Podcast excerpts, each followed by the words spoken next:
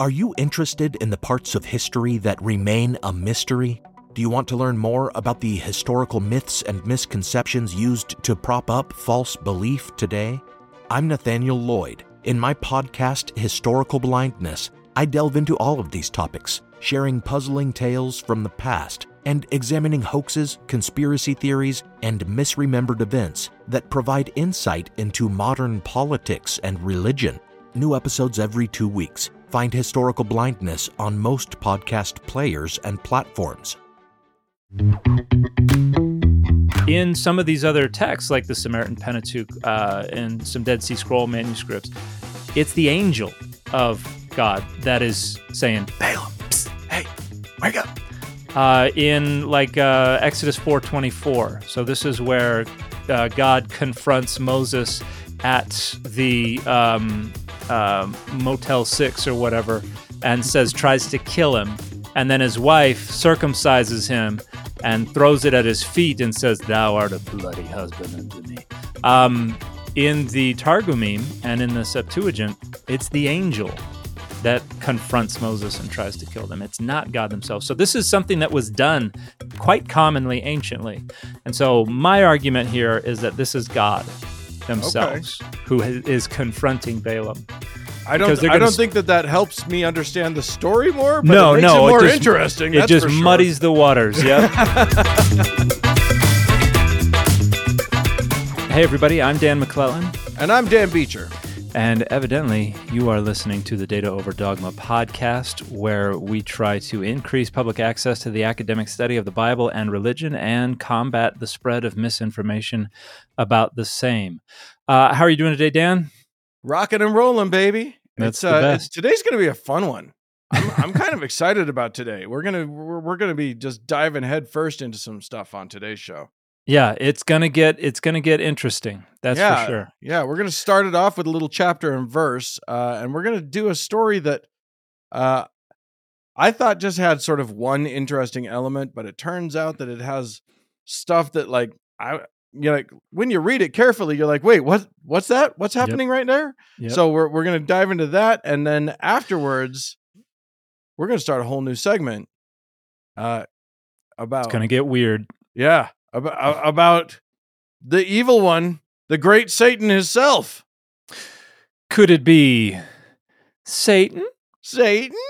All right. Uh, Okay. but but first, chapter and verse. What are we looking at today?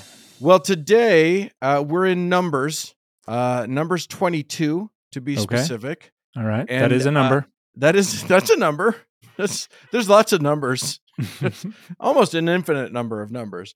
Uh, and I want I want to give us some uh, some background. I'm gonna I'm I'm I'm actually gonna bury the lead here, or not bury the lead. I'm actually gonna just sort of spill the beans. We're talking about Balaam. We're talking about a talking donkey. Uh, and I'll and to to be honest with you right now, the talking donkey is the least interesting part of this story to me now. Yeah. So so yes, a donkey will talk, but there's so much more to it. Uh and I wanted to start by giving us some background about what's happening. This is and numbers is weird to me. We're back in the Exodus story. We're not in Exodus, but uh but we're kind of we're kind of rooted in that story. Am I right about that? We're sort of in the Moses leaving uh Israel or rather Egypt story, correct? Yes, we are uh, where they are kind of uh, wandering. They're camped uh, in the plains of Moab uh, across the Jordan River from Jericho. And they are not just wandering because you go back one, two chapters, they are slaughtering people as they Mhm. go through. They are Yeah. uh, they are absolutely destroying they are committing mass genocides or as they sort of plunder through uh uh this this part of the world. Um, Yeah. They've just defeated uh the Ammonites, is that Mhm. right? Mhm. and uh and and and just like they are they are tearing through the land um, Yeah. uh, they are a barbarian horde at this point so uh now we cut from the israelites to the moabites Mhm.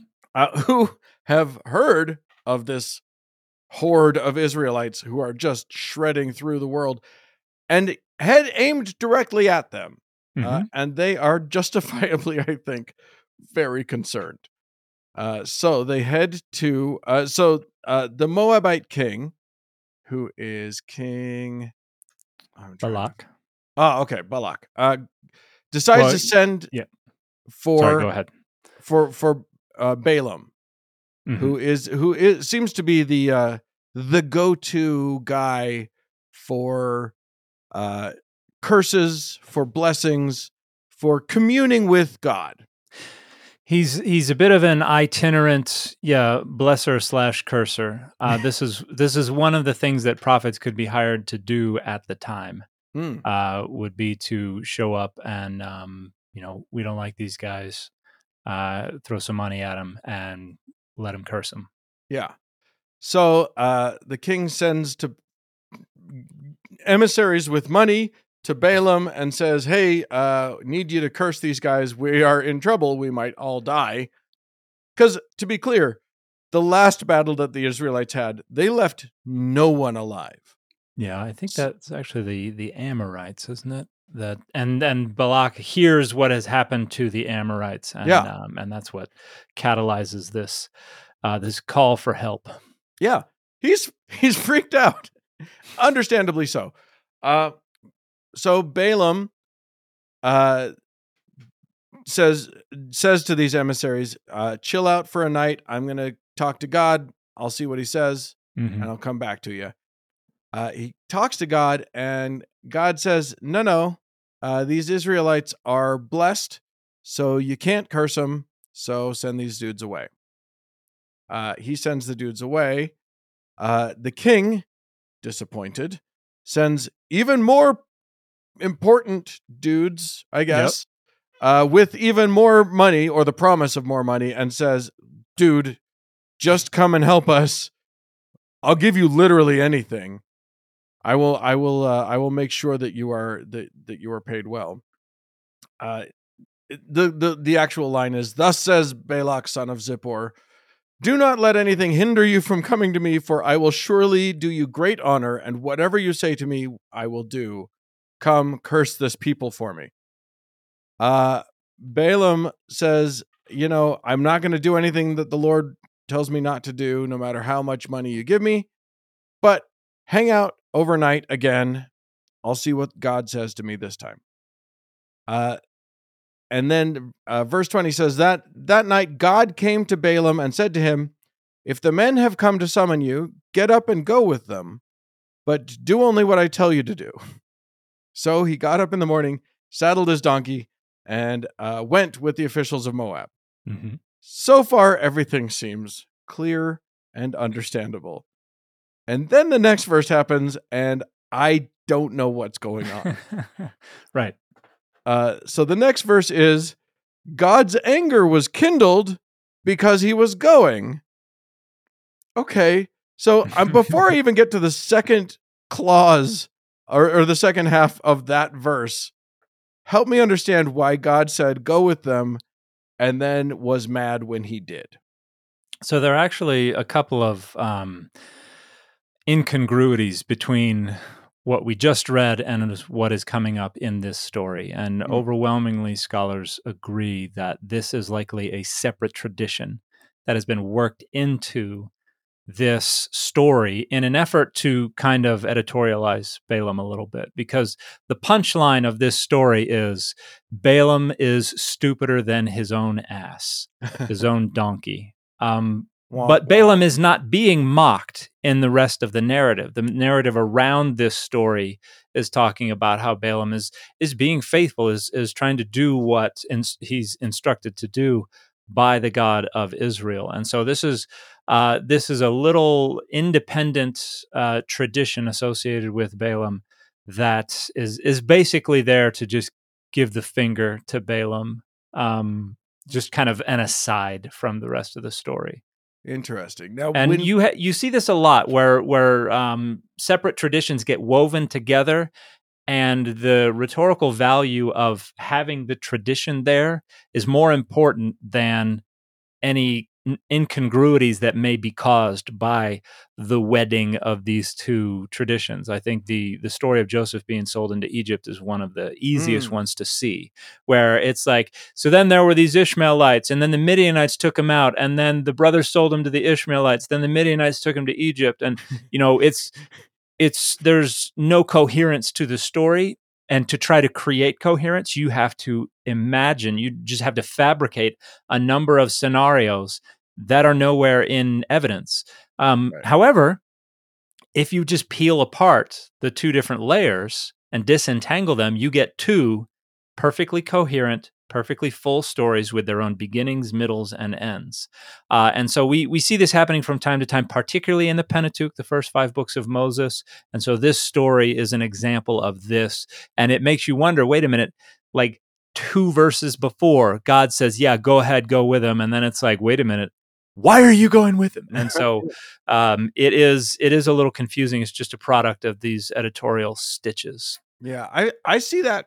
You know, in my reading, I see that come up a bunch, and I've never been able to piece it together in that way. I've always it's always been very confusing because it does seem like a bunch of times, especially in the Pentateuch, uh, God says, "Go do the thing," and the person goes and does the thing, and then God's like, "Why did you do that?" Yeah, it's very it, it can be very confusing. I I before you and I talked about this, I had come up with an alternate uh, uh, guess or yes. or or uh, that I I understand your it makes sense what you just explained, but I kind of like I don't understand why why Balaam Balaam would uh who is who is a Moabite himself would be in touch with uh with Adonai the the the the God of Israel. Mm-hmm.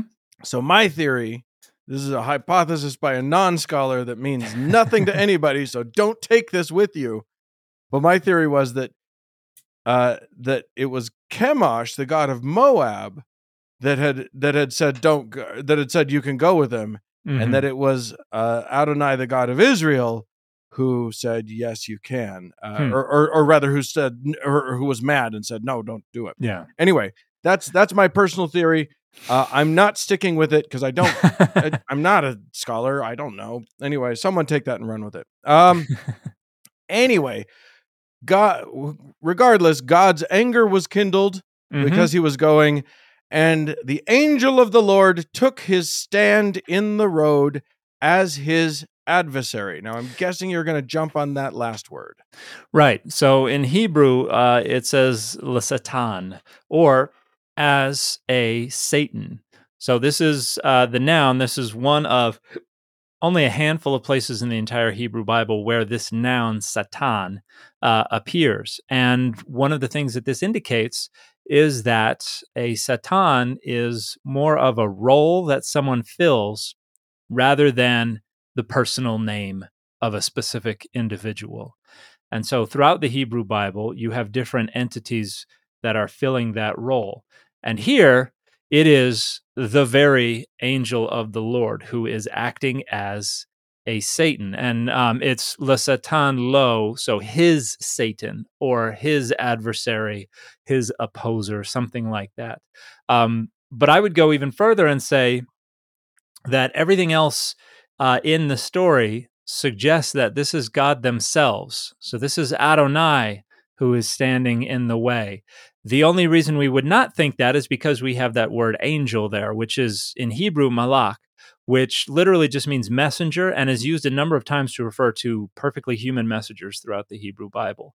But when we have malach Adonai or malach Elohim or malach Ha Elohim, uh, that is frequently understood to be some kind of supernatural entity and and specifically a, a specific kind of leading angel. But um, I have argued in print um, in more than one place, and will continue to argue in print that many of these places, particularly in the Pentateuch, but also in places like Judges and perhaps even Joshua, where we have the Malach Adonai, where the identities of God and their angel seem to be overlapping, seem to be confused. Those stories were originally about God themselves. Oh. And theological discomfort uh, with the direct physical interaction of God and humanity, or where God seems to be doing something uncomfortable like confronting Balaam here after saying, Yeah, go with them, uh, they would slip in this word malach as a way to um, kind of prophylactically distance the deity from these events. And um, this actually occurs in later literature when we look at the Targumim, which are the Aramaic paraphrases of the Bible, when we look at the Septuagint uh, and other later versions of the Hebrew Bible, we see a proliferation of the word for angel where in the original Hebrew it referred to God themselves. So, for instance, in chapter 21, where we have God coming to Balaam, standing at the foot of his bed, saying, Balaam, Balaam, hey, you awake?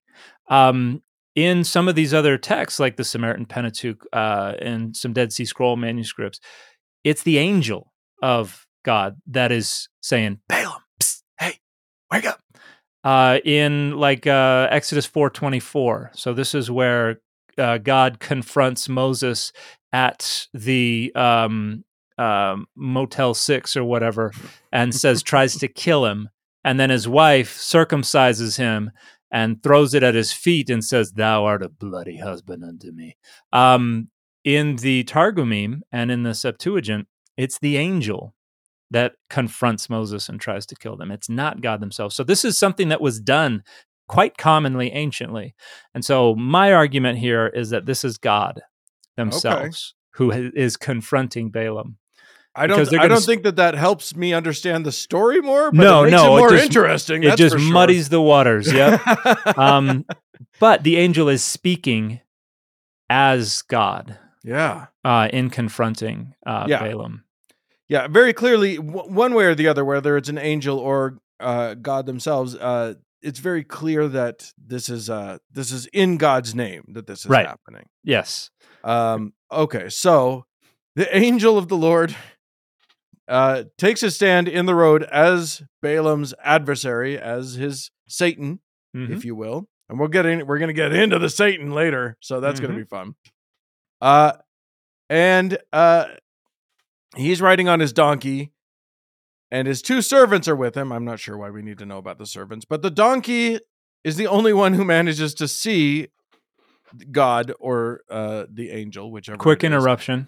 Okay. Uh, the, the, princes of Moab are not mentioned, even though no. in Numbers 22 21 it says he went with the princes right. of Moab. So right. another indication that we've got a separate tradition here. No, he's just on a slow donkey. They're way ahead. Donkeys are slow. Man, those guys are on horses or camels or something. You never know. anyway, uh, the donkey sees the angel. Uh, nobody else seems to. And so the donkey uh, turns. the donkey's like, there's a dude with a sword. Yeah. And I don't like this idea. So uh, I'm going to swerve um, and turn off the road uh, and go into a field. And Balaam angrily strikes his donkey and says, "Get back on the road." Uh, and and then the angel. I love this because it does paint the picture of this angel just sort of corralling the donkey, yeah, yeah. just like, "Oh, okay, no, oh, you go, nope, go over there, oh, nope, contain, so, contain." And yeah. eventually, the angel pins uh, the donkey against a wall. Uh, so so three times this happens, and three times Balaam strikes the donkey. Uh, at which point, uh, the the donkey is very upset, having been thrice struck, and for whatever reason, the Lord decides to give the gift of speech to the donkey. You'd think that the Lord would just reveal himself to Balaam, but instead he has the donkey speak. Which uh, which doesn't seem to throw Balaam off his game at all. He at takes all. it in stride. Very much so the donkey says, What have I done to you that you have struck me these three times? And Balaam, as you say, just sort of turns to him and is like, Dude, it's because you you keep turning wrong. He says, Because you have made a fool of me. I wish I had a sword in my hand. I would kill you right now. You're right. Yeah. Doesn't go, Holy crap, a talking donkey. uh apparently that's not that's not look, this guy God visits this guy all the time. He he knows donkeys can talk. He's totally been down with that anyway, the donkey says, Am I not this is the sweetest part. The the donkey says, "Am I not your donkey which you have ridden all your life to this day? Have I been in the habit of treating you this way?" And he said, "No." So, no donkey. no. does does Balaam speak with a Scottish accent? I think he might. I think he might. Uh we need to get Mike Myers in here uh to do the Balaam voice. Um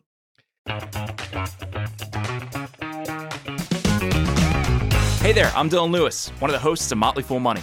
Each weekday on Motley Fool Money, we talk through the business news you need to know and the stories moving stocks on Wall Street.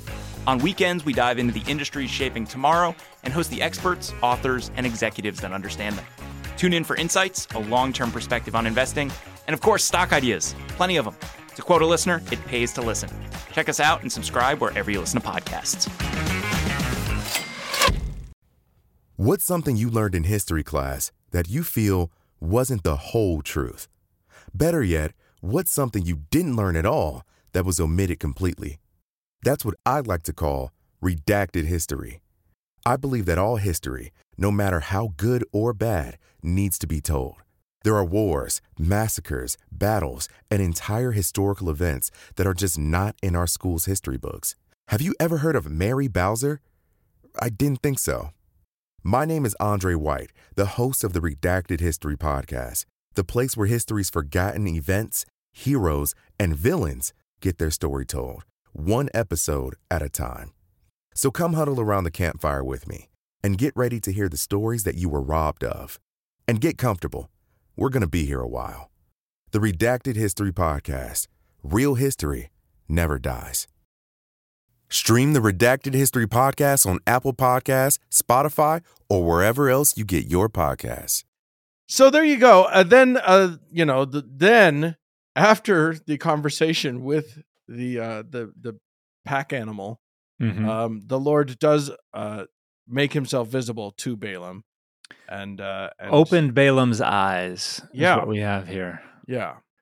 Uh, and he saw the angel of the Lord standing in the road with his drawn sword in his hand, and he bowed down, falling on his face. and then the angel. And then the angel goes Yeah, after like- him. what? What are you doing? Why are you hitting your donkey? Which, by the way, that's so unfair. I mean, I know that you claimed that this story is about him being dumber than his donkey, but like, if you don't see the the the guy, and your donkey is like making all these crazy turns, and you're just trying to stay on the road, I don't, I'm not I'm not faulting Balaam on that one. I'm giving it to him. I I that you would hit your donkey to go back. I think. I don't know. Well, I, I think it, it's it strikes me as um, very similar to a lot of traditions we have so, from the broader world of ancient Southwest Asian literature, where the gods are playing tricks on people, and they're coming down disguised as people, and they're like, "Ooh, uh, what do you think about this god?" And um, uh, just in general, being jerks to Yeah. to humans, uh, and frequently they kind of corner them, they trap them Yeah. and and then reveal uh aha i, I gotcha and um so it's it's kind of entrapment here because they uh and particularly where it says the um then adonai opened the eyes of balaam so Yeah. which, which suggests that god is somehow controlling balaam's ability to perceive Exactly. the the angel or god themselves and then is like how come you can't see me Why weren't Um, you looking like- for me? yeah, it's like because you are obscuring your your um yourself from him or something like that. Right. And says the donkey saw me, turned away these three times. If it had not turned away from me, I would have just killed you and let the donkey live. Um which is and and yeah, the point here is to be like, look at this moron. He can't even he's not even aware that God or the angel of God is standing in front of him. His donkey sees it. Um, you Yeah. can't you can't understand things um, going on as well as your own donkey. it does seem unfair. This seems like a very unfair test. Uh, but Balaam takes the bait, says, uh, says, I have sinned, for I did not know that you were standing in the road to oppose me. Uh, now, therefore, if it is displeasing to you, I will return home. It seems like Balaam is just trying to do what's right the whole time. Yeah, and and the god and God is yeah, like you said, it does feel a little trickstery. It feels a little little Loki-ish, maybe. Mhm. Um, so the angel of the Lord said to Balaam, Go with the men, but speak only what I tell you to speak. Uh, and Balaam went on with the officials.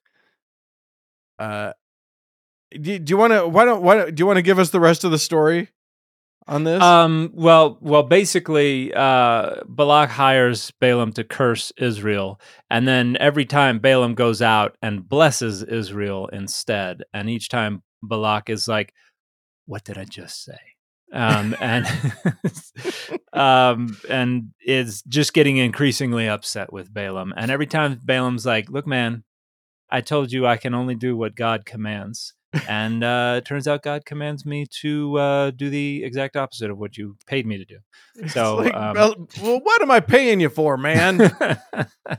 Thought we had a deal here. yeah, and and the rhetorical point here is to suggest that if you're if you're trying to counter Israel, if you're trying to um, oppose Israel, God's not on your side. God is going to stop these efforts.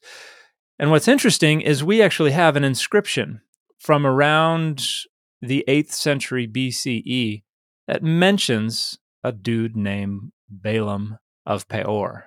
So Oh. so this this itinerant um, blesser slash cursor probably existed. Uh, this inscription comes from um, Deir Allah, which is uh, a place on the, the east side of the Jordan River uh, in the the Jordan Valley, so a little further north from Jericho. But it's a it's a, in a language that's kind of Aramaic-y, but has some oddities to it. But we do have this story about uh, about him being hired to to do prophetic stuff. So this was probably an itinerant prophet. But one of the interesting things is this uh, this person existed like four or five hundred years after these stories are supposed to have taken place.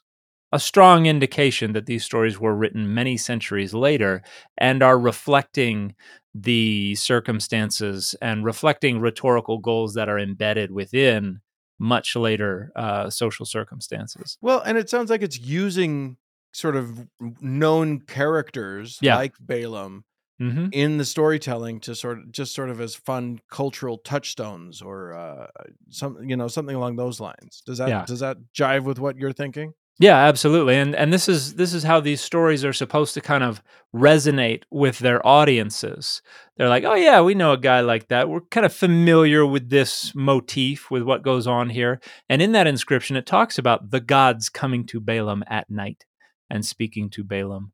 Um, and and so it's there's some interesting parallels uh, that indicate uh, the story here is supposed to kind of sound familiar and is supposed to appeal to kind of existing uh, literary conventions. Okay, that's fun. That's kind of yeah, that's interesting. Uh, I think that's that's how they're hoping you will react to this story. That's Indeed. fun.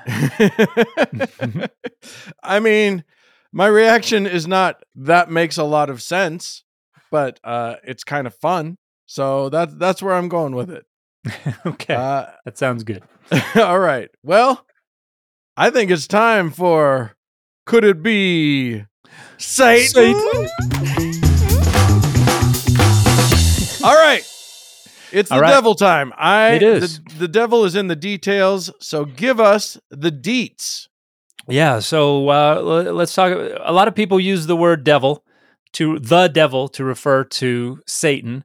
Now, devil comes from a Greek word. So the word doesn't occur anywhere in the Hebrew Bible. It's not until it was translated into Greek that we have this Greek word diabolos uh, or devil. So I'm going to talk first about the word Satan, which Okay. is frequently taken by Christians as the the proper, the personal name of uh, God's adversary, as some That kind certain- of that certainly seems how the church lady was using it. Yes, a, a malevolent figure who has some kind of authority over a divine retinue, some kind of army or something like that, and basically stands opposed to the God of Israel. There is not a single syllable in any part of the Hebrew Bible that supports that understanding of the word Satan. As we mentioned in the in the previous segment uh, with Balaam, Satan is a noun, a generic noun that means something like accuser, adversary, opponent. Uh, there's one kind of conceptual parallel that that helps people to to think about it in contemporary terms is it's it's kind of like the prosecutor for the divine council for God. It's mm. um and there's at least one story where it seems to kind of come close to that idea, but for the most part it just means if if you're accusing someone, if you're opposing someone, if you are um, acting as their adversary, you are acting as a satan an so opposer. When, so when people say Jack Smith is Satan, or or or yeah, he's he is an adversary. he is yeah. yes he's functioning in that role so just like That's the right. the uh, angel of the lord comes to function as balaam's satan adversary um, yes jack smith is functioning as um, the satan to uh, a serial sexual predator who can barely read but but you that is neither here nor there. but uh, so Numbers 22 is one of the earliest uh, references that we have to uh, this, at least canonically. This is the earliest reference we have to this uh, noun Satan. In fact, actually, I'm going to um, I'm going to just look and see how many total occurrences uh, we have. I used to know off the top of my head um, how many occurrences we have, but um, I have forgotten. So of, right of now, Satan. Yes, uh, okay. it looks like twenty-seven occurrences in the entire Hebrew Bible. In the entire Hebrew Bible, oh, yes. Oh wow, that is not a lot because that's a yeah. That, there's a lot in in the Hebrew Bible itself. There's that it's a big book. Yeah. Um, and and a lot of these are are humans referring to other humans. So in 2 Samuel nineteen twenty two, uh, but David said, "What have I to do with you, you sons of Zer- Zeruiah, that you should today become a Satan to me. Ah. Um, so, uh, but now the Lord my God has given me rest on every side. There is neither Satan nor misfortune. There's no adversary. There's nobody standing in my way. Um, uh, we have the uh, the Lord raised up an adversary against Solomon, Hadad the Edomite. So it's it's a role that people are filling. Um, now, Numbers 22 is is a pretty interesting one because it's the angel of the Lord or God themselves who is functioning as a Satan. Uh, another place where we uh, where we actually see somewhat of an overlap is uh, 2 Samuel 24 1, which is where we have um, David's uh, census. Mm the infamous sentence, census. And uh, it says there, and the anger of the Lord was kindled against Israel, and he incited David against them, saying, Go, count the people of Israel and Judah. So this is Adonai, this is the God of Israel, is upset. And, and I love that, by the way, that the anger of the Lord uh, is um, when it gets kindled, it actually means the nose gets hot. so um, glows red with heat is yeah, you, uh, is you God getting want, angry. You don't want the Lord going Rudolph on you. It's, right. Uh, that's a yeah. bad time. so we have that passage in 2 Samuel 24 1. Now, a little later, we have Chronicles, which is basically retelling a lot of these stories using probably Samuel and Kings as a source, but also using other sources. And so uh, if we go to First Chronicles 21 1, we have the same story, but it says Satan stood up against Israel and incited David to count the people of Israel. Oh wow! And um, and here it's it's not Hasatan, it's not the Satan, it's just Satan. Some people will argue this suggests it's functioning more as a name, but it's probably um, something more like a title the accuser or an accuser or something like that. And um, what I would argue here, when we put these two texts in parallel, that the First Chronicles text is probably trying to avoid the theological discomfort of the Second Samuel 24 passage. Rather than having God themselves get angry and incite David, it, it's kind of masking it. But instead of saying the angel of the Lord did it, they're using this other option. We're going to do the Satan who did this. And so right. um, so Chronicles is is kind of updating, um, superseding the story as told in Second Samuel 24. And so, you know, it's like somebody's like, I heard, I heard the Lord did this, and and First Chronicles is is saying, no, no, it was a Satan. It was an adversary. Yeah. Um, so obscuring who's responsible there for that. Um, we also have Zechariah 3, where we have uh, the angel of the Lord, and we have um, Joshua, uh, and we have the Satan standing by, uh, trying to accuse. Uh, and this is another instance where it seems to be someone who is filling a role. But we get this impression that this role is beginning to crystallize into some kind of formal office, somehow associated with the divine council. And that seems to be what's going on in Job 1 and 2, which is the last famous part from the Hebrew Bible where we have uh, this reference to Satan in a way that sounds an awful lot like this divine bad guy. And this is where we have uh, the story starts off uh, talking about uh, Job, and then in verse six it says the uh, the Bnei Elohim, the children of God, came before God one day, and it says uh, Satan was uh, was with them. Now um, I'm going to check it. So it says Hasatan. So okay. the. Now you don't normally have a definite article with a proper name. So this is not a personal name. This is like a title. So right. it's kind of like the accuser came with them. So this is almost like a, a divine prosecutor. This is this is yeah, now, who... this is where we're approximating this idea of someone who is in God's employ. This is someone who is doing God's bidding. Um, and they're coming with the B'nai Elohim and B'nai Elohim, children of God. This has been interpreted a number of different ways, but it's pretty much the second tier deities. You have the high deity and their consort, and then their offspring are the second tier deities. These are the B'nai Elohim. This is Genesis 6. Um, and the the accuser is one of them, which okay. suggests the accuser is uh, one of the children of God, is part of the divine council.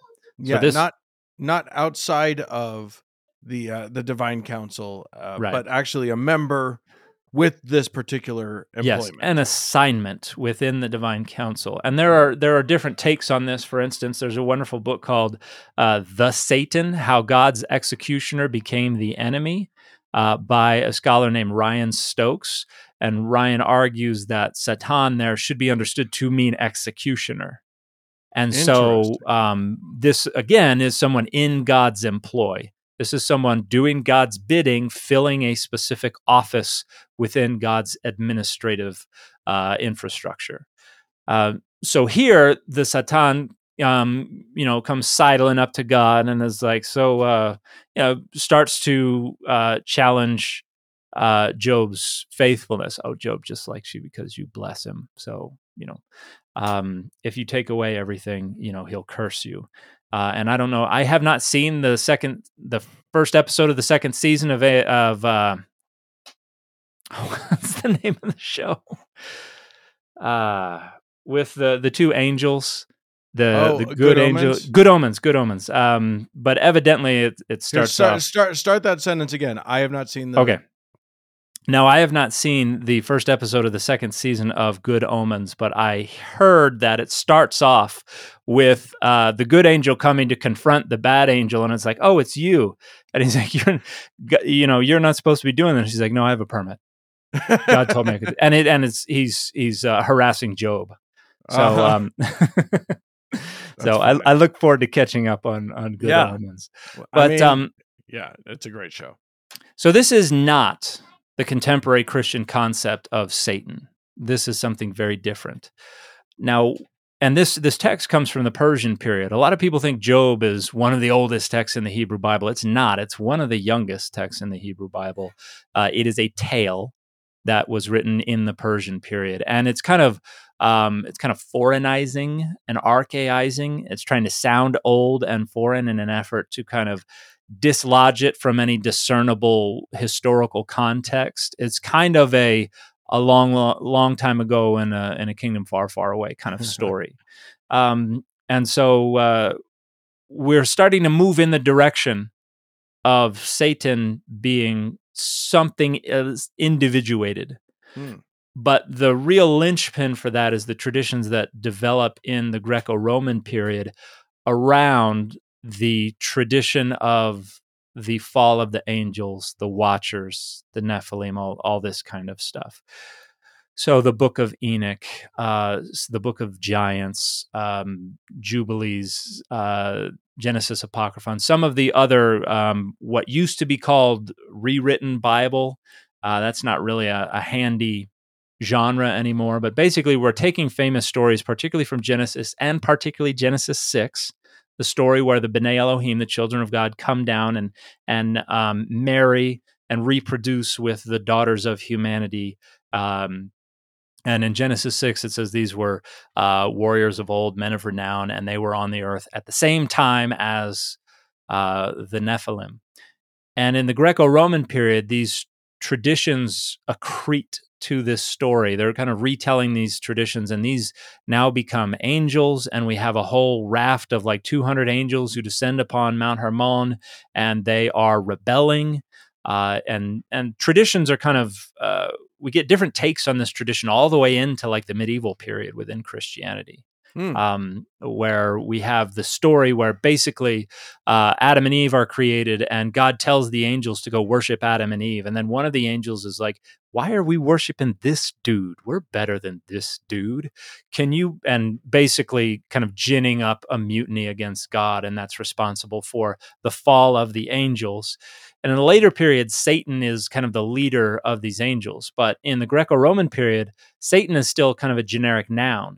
And so in the Enochic and other literature, you actually have the plural use of this noun. You have satans, which is oh, just wow. kind of a just kind of a generic these deities. Right. Um, but you do begin to see um, a hierarchy among the angels, and you do begin to see some names popping up for some of these leaders.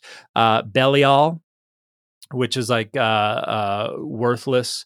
Uh, you this is the name of uh, a leader. You you get this concept of the B'nai Belial, the sons of the children of Belial, and then there's a there's an alternative spelling Beliar. Mm. Uh, Satan, you like I said, you get the plural of Satan, and you have an alternate spelling of that as well. You have uh, this word Satam, with an M on the end. Uh, and this is a verb that means to persecute, to pursue, to entrap, to hate. And so one of the names of one of these leaders is mastema, which is uh, taking that verbal root and turning it into a noun. So mastema would mean persecution, pursuit, entrapment, um, things like that. And hmm. we see that in Hosea, in the book of Hosea 9 8. It talks about uh, persecution, this this um, abstract noun. But that becomes one of the names of the leaders of these fallen angels, uh, and so you get this hierarchy that's developing, and you get these ideas about these different folks who might be in charge of these wicked angels. Um, and uh, one of the names that also comes up is Beelzebub. Yes. Which we've, we've, all heard that one. We've all heard that one. That's a very famous one, which is actually a um, it's kind of an editorialization of a name, a title that actually exists in ancient um, Northwest Semitic traditions. It was originally Zevul Baal or Baal Zevul, which means Prince Baal, uh, but Beelzebub would mean, um, and so Baal means Lord, so Prince mm-hmm. Lord, Prince Baal. But when you say Beelzebub, it's Lord of Flies. So it's kind of taking the name and corrupting it to make it an editorialization on that name. Um, and you actually and pres- have cor- presumably flies were not thought to be good. no, yeah, it, this is this is a, a pretty demeaning, denigrating uh, title. Right. But in the New Testament, you usually see it transliterated in the English as Beelzebub. Um, it's actually spelled correctly in the Greek. It's Beelzebul. in the Oh. Greek, but because of that uh, the tradition of that editorialization, usually translations will call, will render Beelzebub. Um, so a little oddity of how uh, modern translators render that kind of thing. Yeah. Yeah. Some of us love history. Others used to or never did because history was presented as nothing but the rote memorization of names, dates, and facts. Basically, the story got left out, and that made history kind of suck. My name is Greg Jackson. I'm a university professor with a PhD in history, and bringing history to life is my passion. That's why I created my podcast, History That Doesn't Suck. I want to teach you everything you need to know about U.S. history, but I do so through stories. Let me tell you about George Washington begging his men not to mutiny against Congress, Clara Barton saving Union soldiers amid enemy fire, enslaved Frederick Douglass risking his life for liberty, and about so many other figures as their real experiences make industrialization, social movements, and even congressional debates and tax policy come to life. Subscribe to History That Doesn't Suck today and join me, Professor Greg Jackson, every other week for a new episode where I'd like to tell you a story. When Johann Rall received the letter on Christmas Day 1776, he put it away to read later. Maybe he thought it was a season's greeting and wanted to save it for the fireside. But what it actually was, was a warning, delivered to the Hessian colonel, letting him know that General George Washington was crossing the Delaware and would soon attack his forces. The next day, when Rall lost the Battle of Trenton and died from two colonial Boxing Day musket balls, the letter was found, unopened, in his vest pocket.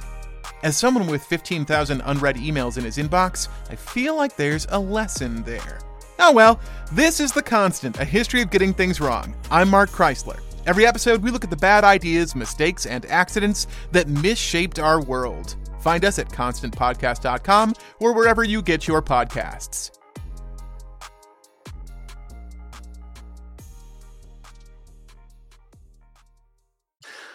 So, some of the places where Satan is not mentioned in the Hebrew Bible that are going to be kind of roped in in later periods. Um, the serpent in the Garden of Eden, nowhere in the entire Bible is identified as Satan. Yeah, we talked about that a little bit in our in our first episode that like yeah. it's just a snake. Yep, just a snake. And snakes um, were associated with a few different things anciently with wisdom, with healing, uh, also with eternal life. And so in the story of uh, Gilgamesh, Gilgamesh is trying to get this flower that's going to um, give him eternal life.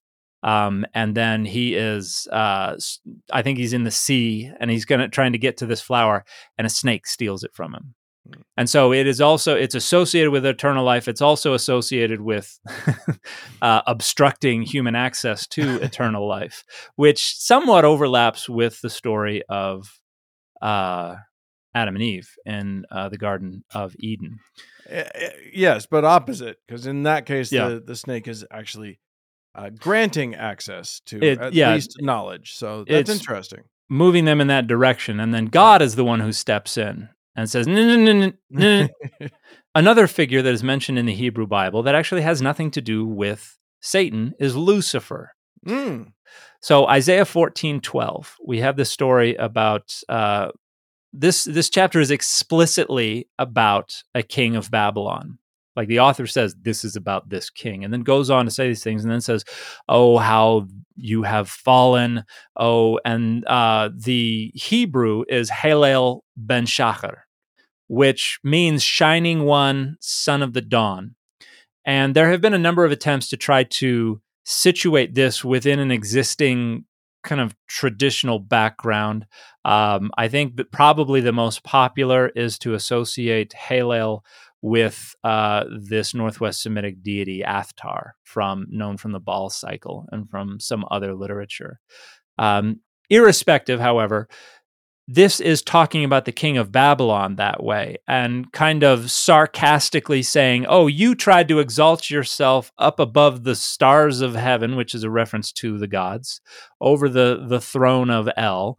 Uh, you wanted to be higher than all of them, but you've been thrown down. You've been subjected, you've been buried under the earth. You are in the underworld. In other words, you wanted to be high, but now you're um, the lowest of the low.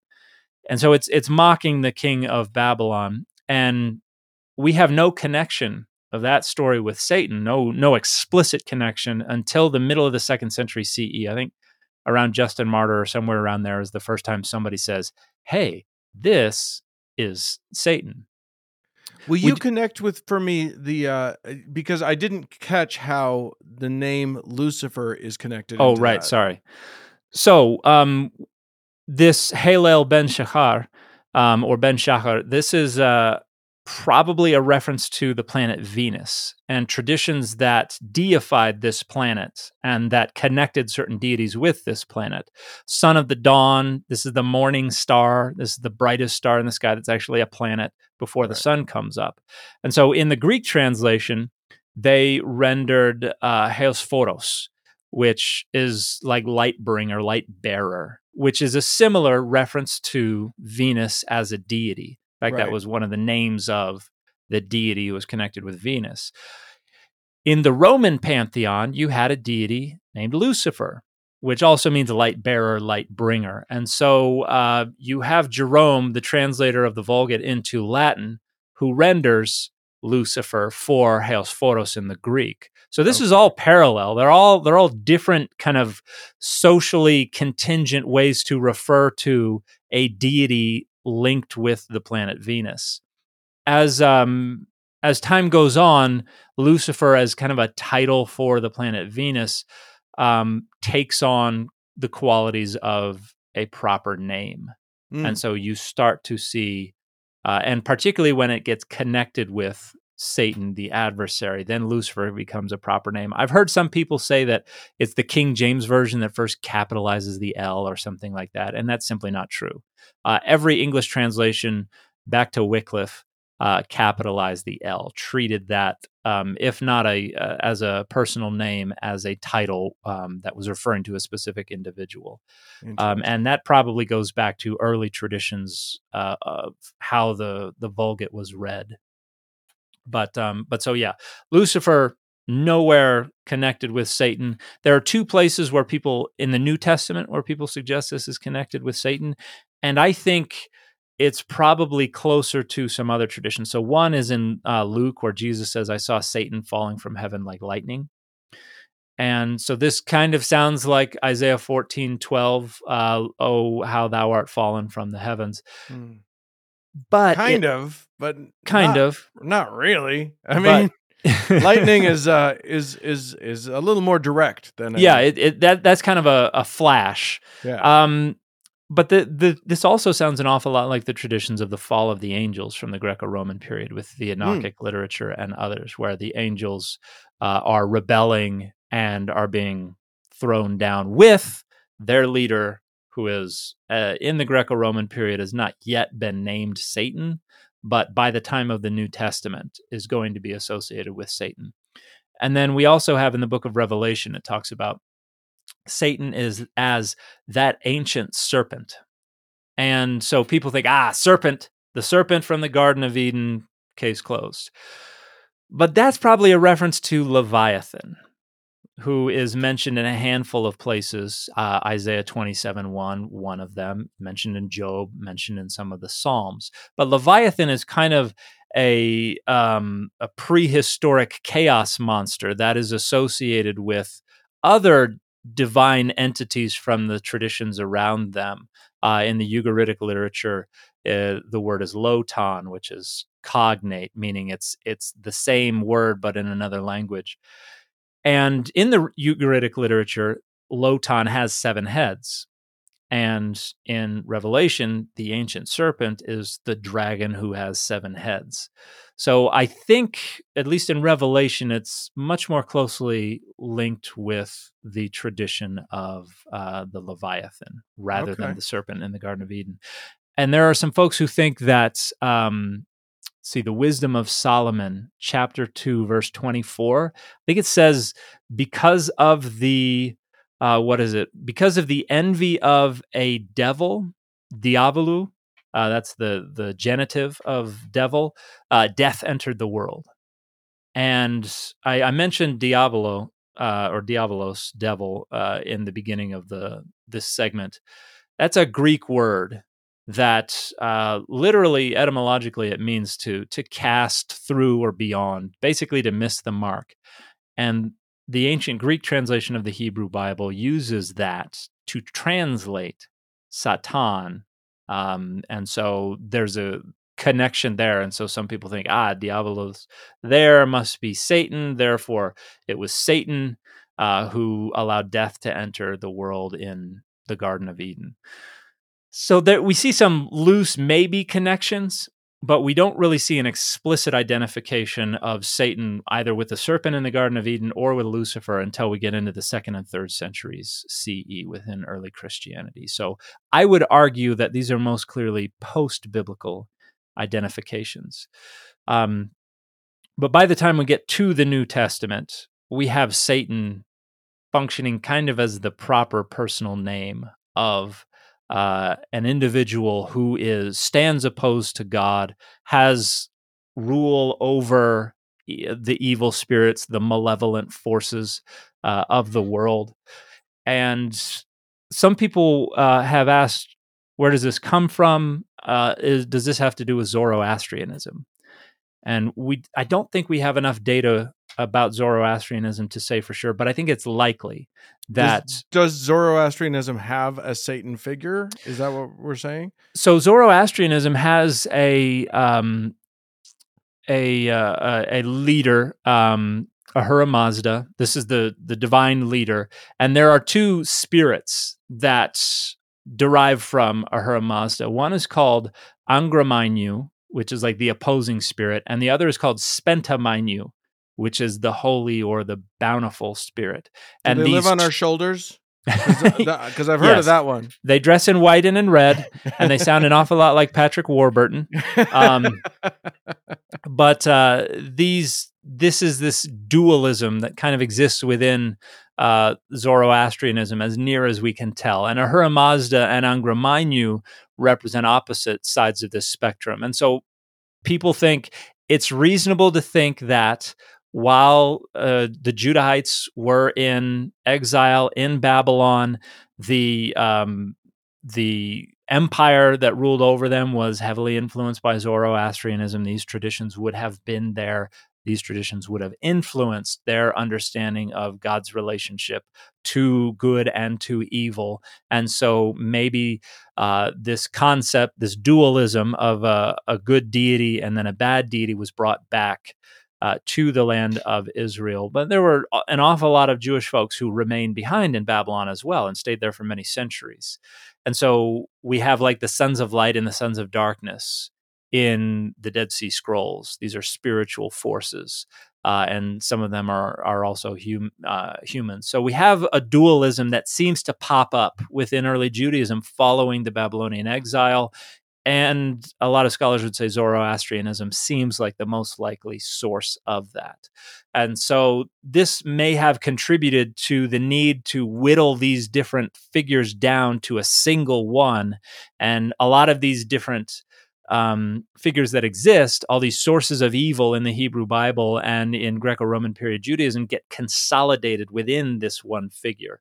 So Satan the devil, the serpent, Lucifer, Leviathan, Beelzebub, all of these things all just get consolidated into one figure who then takes the name Satan or the title the devil. If if the uh, the idea of a single uh character with this uh sort of title uh, if that came up, if, if that really first appears in the New Testament, is would you say that it's uh, an innovation of followers of Jesus, or is it something that was more broadly applied in Judaism at that time? I think you see kind of this developmental trajectory within the Judaism of that time. I think the New Testament and so the followers of Jesus are probably the ones who systematize it. So, kind of boil it down to okay, this is what it's going to be moving forward, and everybody kind of agrees. There's still some variability. Like there are scholars who who talk about the different ways that the different gospels talk about Satan. Some of them still seem to preserve a little of this ambiguity, a little of this concept of a role rather than the, a personal name. So, a good book on that.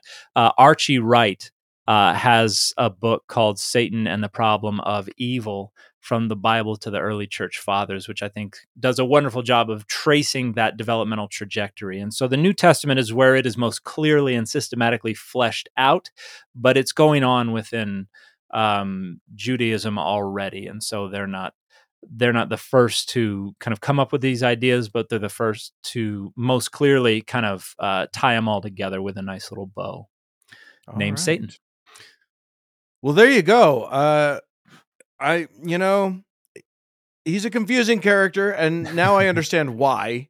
Because, uh, because my tradition has always, or you know, the tradition that I grew up in, all did that consolidating and and then went and sort of like you say went back and relabeled all of these other characters that aren't that guy to be that guy. So I I, I appreciate that. I think that that's actually a, a, a very useful uh, history to know as we yeah. move forward and as we understand the Bible. And speaking of Patrick Warburton, your labels all look alike. You might consider relabeling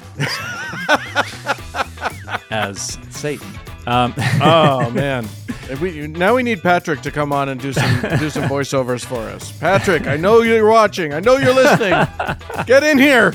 He has much better things to do at this time, I imagine. Yeah. Okay. well, that's it for today's show. Thank you so much uh, for listening. Uh, if you have any comments, questions, uh, any of that sort of thing, we don't guarantee that we'll answer them, but please feel free to write in. Our email address is contact at dataoverdogmapod.com. Uh, you can also become a patron of the show. That's our favorite kind of listener. uh, you can go to patreon.com slash dataoverdogma and uh, and and sign up at whatever level uh, you works with your budget. You'll get some extra content. Uh, there is patrons only content every week, and you'll get to know that you are one of the goodest of the people, and and that we love you extra. Uh, Dan, thanks so much. Uh, Thank you for all of your knowledge, and everyone. We'll see you again next week. Bye, everybody.